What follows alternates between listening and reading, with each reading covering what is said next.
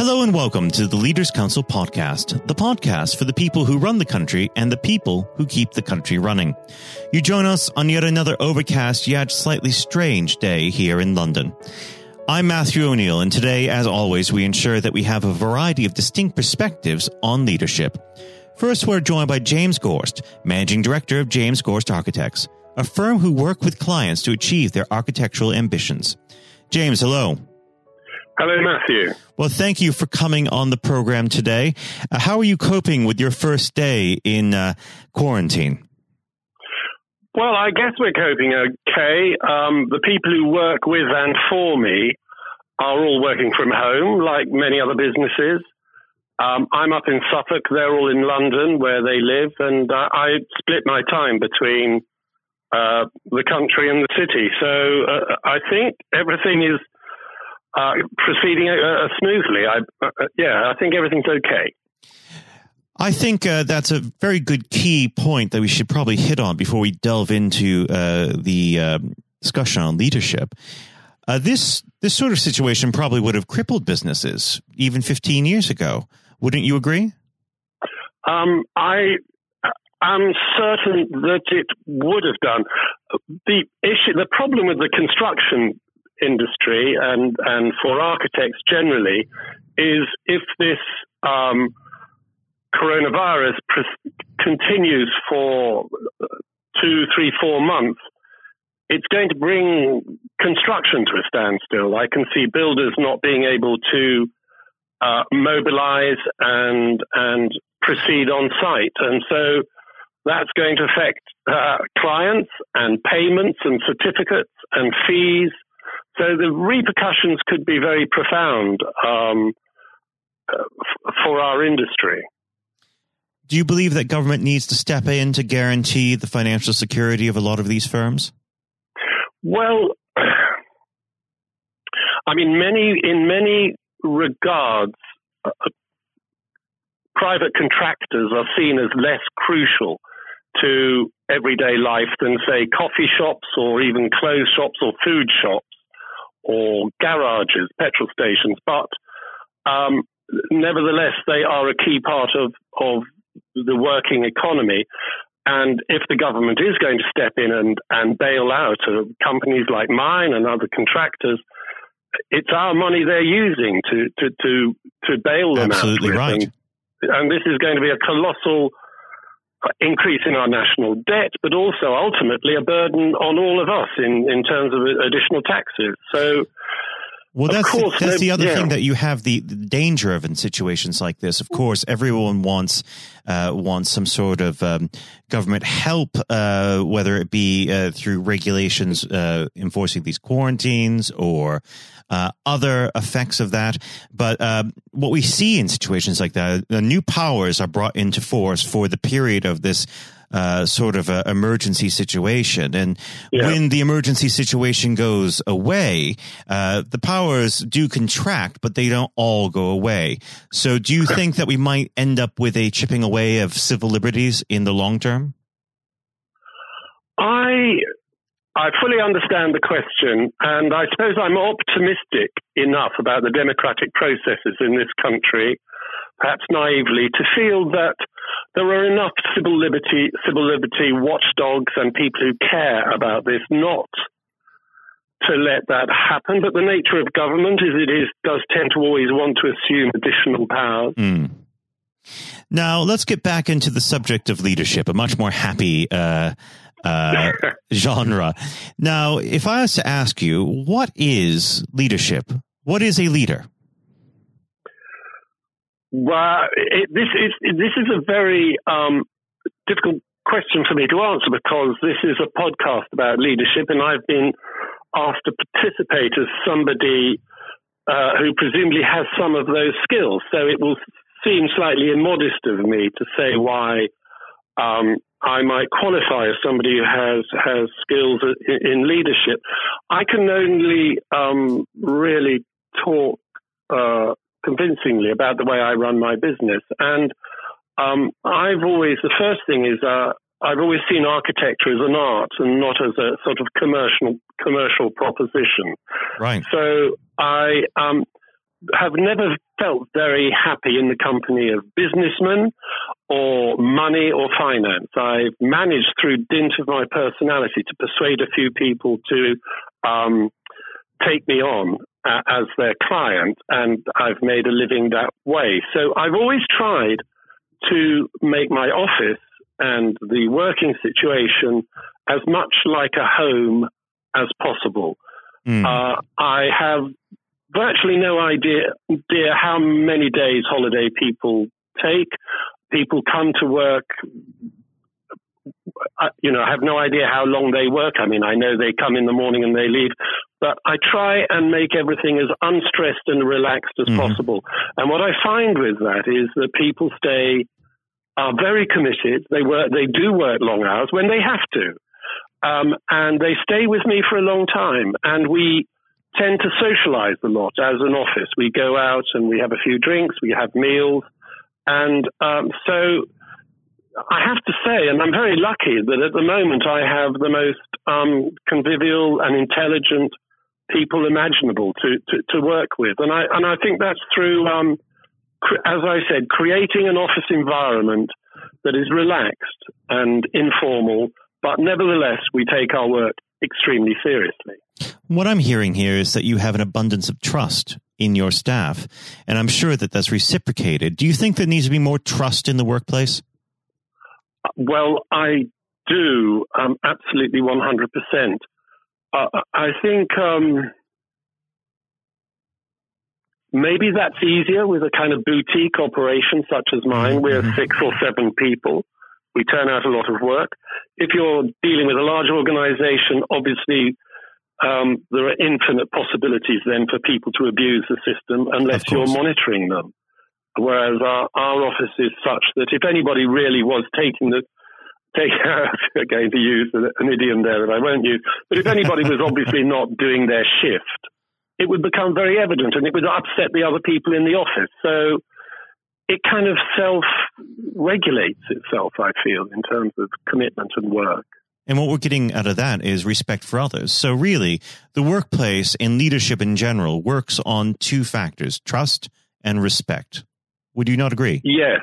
It works on trust and respect, but it's also very much in my line of work about giving people a degree of autonomy and trusting them, making sure, first of all, that you're employing, employing people who you think can do the right kind of work for you, but then giving them a large amount of autonomy so that um, they have projects that they can justly claim to have an overriding influence in in their execution and design.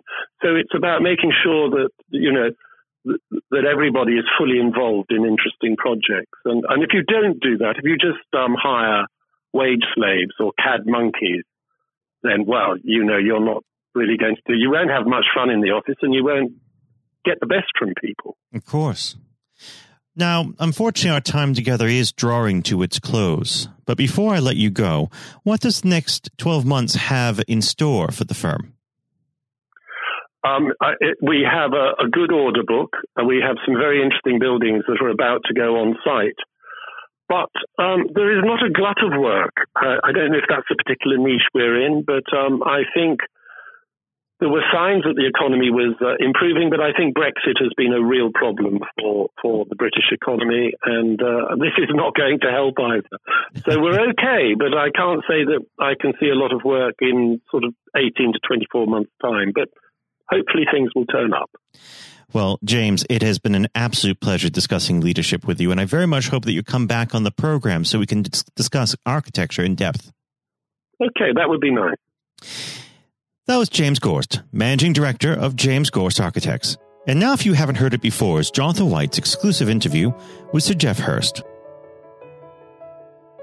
Uh, we're now joined, uh, though, by former England footballer and still the only man to score a hat trick in a World Cup final, Sir Geoff Hurst. Uh, thank you very much for coming on today. Uh, You're welcome. You're welcome. Good afternoon. Uh, and perhaps I should uh, start and get it over and done with. I know you must be bored with it, and you've probably been asked a thousand times. But when you got out for a duck playing for Essex, Geoff, what was going through your head at the time? well, of course, that's not one of the most asked questions I get. oh, there there are one or two people who are very familiar um, who, who, do Google me realise that I did uh, score nothing for Essex. Uh, my only game for Essex first team when we played against Lancashire in Liverpool, a place called uh, uh Aigburth in in, uh, in, Liverpool, many many years ago, 1962, I think that was. So I didn't. Um, yes, I, I, didn't really feel it at the time. It was lucky to be playing. I guess there one or two injuries, um, but the problem that I had was was really messing about between the two sports. That was very detrimental to me uh, over that period of hmm. time, mm. being stuck between the two sports. And I think uh, for those that uh, don't know, there's a there's a, another world that might exist where um, Sir Geoff Hurst was a, a first class cricketer and not perhaps a, a footballer. But um, whether it's business or cricket or or football, obviously the importance of leadership it can't be understated, no matter what form that comes in.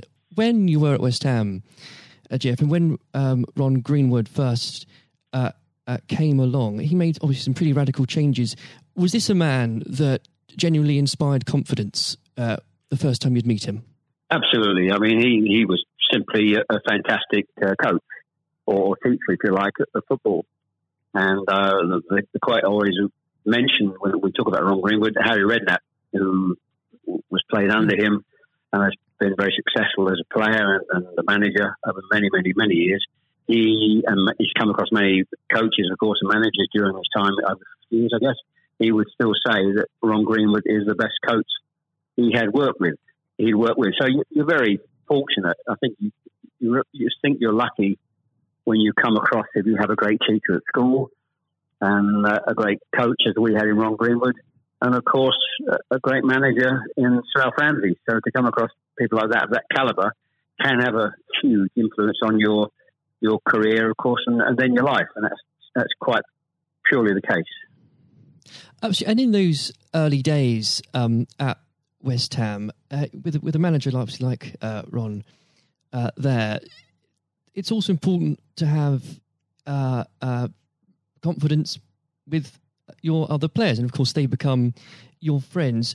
Who did you look at to at the time uh, when to inspire confidence in yourself? Was it more? Was it Peters? I think probably. Well, I was very fortunate to play with the caliber of the players I did again, again, extremely fortunate to play with you know, the captain um, of England and West Ham and Martin Peters, who was a fantastic player. And some, as far as Martin's concerned, I think sometimes he didn't quite get the uh, recognition he deserved. And what a wonderful player he was. In terms of inspiring confidence, I always probably say that the biggest influence uh, for me, I guess, would, be the captain Bobby Moore. Although he was only uh, about eight months older than me. He graduated through the system probably three or four years earlier. He played for England in 62, four years before the final when I played. And so he, he was more looked upon him more as a senior player, if you like, not as a, a guy with the same age group as me. And I looked at how he how he uh, trained, how he acted, how he behaved, and how he played. And so he he would say, I would also say he was a big influence on me. One thing I would say about leadership, uh, what I do, I do understand clearly all walks of life, leadership is at the top is absolutely vital for a, a for a business, a football team, in any walk of life to be successful. And it's quite evident. I was in the motor trade for a long time as well, selling car warranties to car dealerships, and you could almost tell when you walked into the business uh, in a, many of the car dealerships you could almost tell from the moment you walked in by initial reaction, people came and welcomed you that the business was well run or conversely not well run at all. And so I understand the, the, the value and quality of leadership. And that's why I'm very fortunate to be involved in my career in those early days with two two great leaders in, in Ron Greenwood and, and Alf Ramsey. Absolutely. And um, uh, since you've already uh, brought him up, uh, Geoff, I think it'd be remiss not to go a little bit further with that. But obviously, uh, after uh, at West Ham, your uh, playing came to the attention of uh, Sir Ramsey. Now, there's a man I'm sure when you walked into a room, you knew who was um, in charge. When it came to managing that England team, what was his style like, Geoff? Well, one thing, the first thing I say about Alf Ramsey, he's probably over my life the most powerful influence who had on me um, as a person.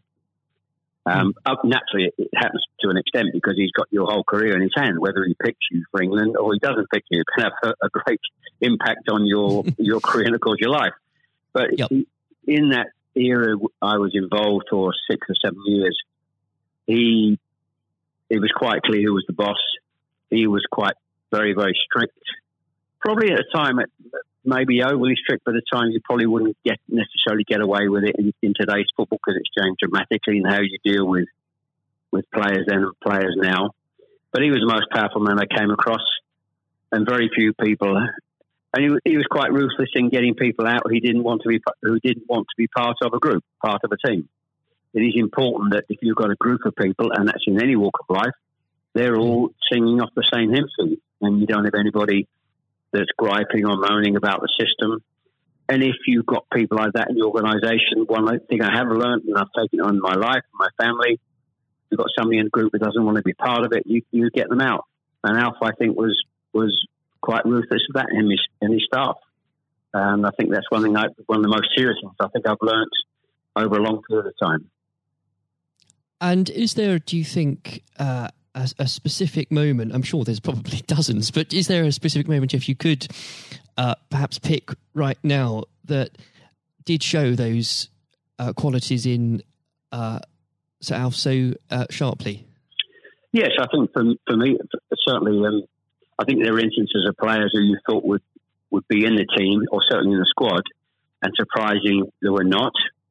There was no necessary reason for it, but looking mm. back, I do think perhaps they were people that Alf didn't think wanted to be part of a group. Um, so that that's that's for me.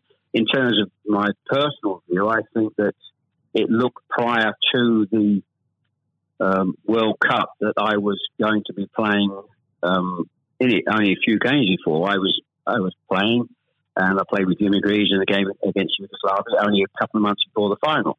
And it looked at that stage as if I was going to be, be playing in, in the team. But uh, in a couple of friendly games, more friendly games before the final in Poland and uh, uh, Norway, I think, and Denmark, mm. I didn't. I played two of the four games, and I probably didn't quite replicate my my form that I'd been showing at West Ham and in the early couple of games for England. And he he left me out in the first game of, of the World Cup against uh, Uruguay. He started off with Jimmy Greaves and Roger Hunt. So. I, I, had an impact of thinking I at that stage I, like I was going to play, and didn't start because of just a lack of form. I didn't play quite well enough to justify my position, and somewhat fortuitously, I only got back in the team because of a, a nasty gash to shin um, on Jimmy Greaves' leg. And I think what you've said there, uh, Geoff, actually does sum that up really well. And more than that, whilst it's important to have that someone in charge with those qualities, it's almost useless if there isn't a strong and unified team behind them. And there really must have been moments, if maybe there weren't, but uh, let us know in that 66 competition, the prolonged pressure on all of you, you know, the weight of a nation, did it get to you? Oh, not for me personally, no. I, I think, and I don't, uh, not for me, not for a second. I think mm. I was just happy to be you know, be involved in the squad initially. Uh, not at all. I didn't. You're not aware of the magnitude of the occasion, really. Looking back, Al, Al. So I never really felt. People talk about pressure a lot, and it's there, and people players talk about. People talk about it in life. I didn't really feel necessarily feel any great pressure pressure during the time I was there. And what is also important to say about Alf Ramsey, the people he, he left behind that, that, were left in the squad after he moved one or two players out the squad were uh, a, a, bunch of very hard nosed, professional, uh, top quality people. And that was again the leadership that Al showed. He, he, got people in together that were very, very strong personally. Um, uh, and I think that was part of the success we had. We were very, I always describe our, our group as hard nosed professionals.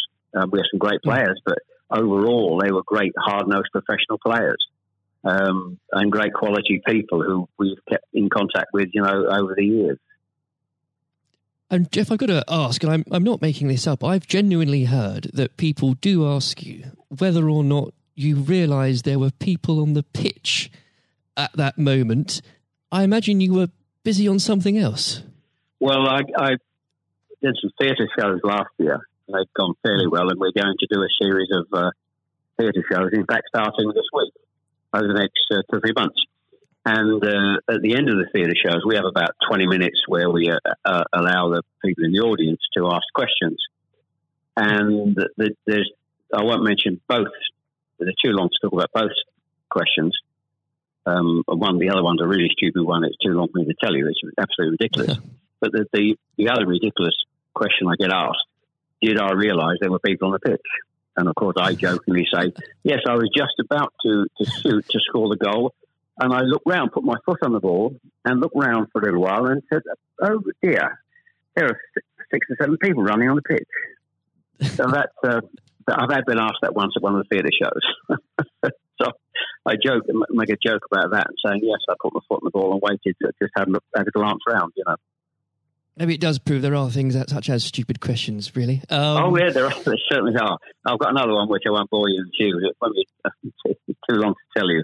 Uh, I was in a Jersey or Channel Line, Jersey or Guernsey, uh, two or three mm. years ago, and most stupid, irrelevant questions, absolutely nothing to do with football whatsoever, which uh, was absolutely. But I can use that now because it, it is quite funny. well, maybe another time then. But we. Um, uh, well, you want me? I, I can tell you if you want. You want? You got time? I can tell, I tell you if you want. Geoff, go on, go. I think I, it would be silly if I said no at this point. Okay, so I was uh, doing a, a, at a dinner in, in the Channel Lines, three or four hundred people, black tie dinner, uh, guest of honor. Mm. On this occasion, I was speaking for about twenty minutes, then allowing uh, questions from the audience at the end of the evening, and there was usual football questions. And then all of a sudden, I had a somebody at the back who who asked a question. I didn't quite hear what he said. He didn't have the microphone with him. So I said, I didn't hear what he said. Can you please give mm. this chap the microphone so I can hear clearly what he said? So the chap had the mic and he said, When a turtle loses its shell, is it naked or is it homeless? Right. what, what, a question! What a question! Uh, I think that would be in, definitely in the stupid category, wouldn't it? So we had a laugh about that. Is, uh, well, and we, you've got to have a patient of a saint, I think, sometimes to put up with well, things no, like that. But then again, I found it amusing. I just found it amusing. In fact, some of the audience found it highly amusing as well. So it did. Uh, um, it did make again, laugh that day. If you can put up with my questions, you can probably put up with uh, anything. Um, but there, there, would have become a point, though, um, Geoff. I think um, you, you were a young man when obviously this happened when you must have realized that people, teammates, began looking at you for leadership. Um, is that something that occurred to you, or did you just realize that by by one way or the other, people actually begin to look up for you for inspiration? Well, possibly. That's never really struck me until you've actually mentioned it now. Quite frankly, it's a new a new question. Mm. Does anybody look up to me I'm sure perhaps uh, there are there are people who pay you compliments of, of uh, fans of, of, West Ham and, uh, Stoke, and of course in, uh, England fans who um, I, I, think probably it would be very immodest of me to to suggest I, I, felt that somebody was looking to me for inspiration. Um, you, but, you don't but, have to, but I will. Uh, well, um, it's, it's, okay for a third party to do it. Uh, perhaps, um, perhaps that may have been the case over the years. Uh, people look at you and um, uh, maybe uh, it has a, helpful effect. Uh, but I do think you, you, how you behave and set examples on and off the pitch is people must realise that that's, that has an influence. How you react and behave mm. to, to situations on and off the field surely probably has an impact to younger players coming in into the team latterly. Um, yeah, and and with that, looking at um, uh, football today, uh, is there anybody that you think, particularly on the field or the sidelines, that strikes you as someone with um, those qualities that you could identify in a in a natural leader? Um, well, a player, current players, you mean? Oh, players, managers, anybody that uh, you look to today, really? Well, I think some of the outstanding. I think the, the, the best example about a, a leader and at the moment is is, is uh, Klopp at Liverpool. Mm. He has been absolutely fantastic to uh, acquire the players and get them to their attitude is absolutely fantastic. They're great players, but there's more than just being good players in football. It is have a good player with a fantastic attitude and their willingness to work for each other and the team is absolutely outstanding. Hence these unbelievable results. There are, you know, and the great players not always succeed as, as individuals or probably even uh, certainly as a team if you haven't got the right attitude alongside it. And they're probably, and that, that comes through the leadership. That's not just luck. Absolutely. That's, that's absolute leadership. He'd be the best example, of course, in, in football terms today, uh, e- easily, easily. And of course, but going back not that long ago, Alex Ferguson is just absolutely. Mm. You've got to take him as the first example because Klopp's only done this over a period of time, a short period of time. But if you look at the 25, 26, 27 years that Alex Ferguson did with Manchester United, and subsequently since he's gone, how they they are not doing so well. He's the best example of management I've seen. We've seen we've probably ever seen, and I don't think anybody will see the light of that kind of leadership again. It's absolutely astonishing, astonishing. And do you think? Could you imagine uh, Sir Alf or even Ron Greenwood managing teams today? Yes, I think so. I think yes, uh, no, hmm. no question at all. I think they uh, Ron Greenwood. Yeah, well, the, the answer, straightforward answer is yes. Um, That's a good they, answer. the straightforward answer is yes. I can elaborate as much as you want, but the straight answer is absolutely categorically yes. Uh,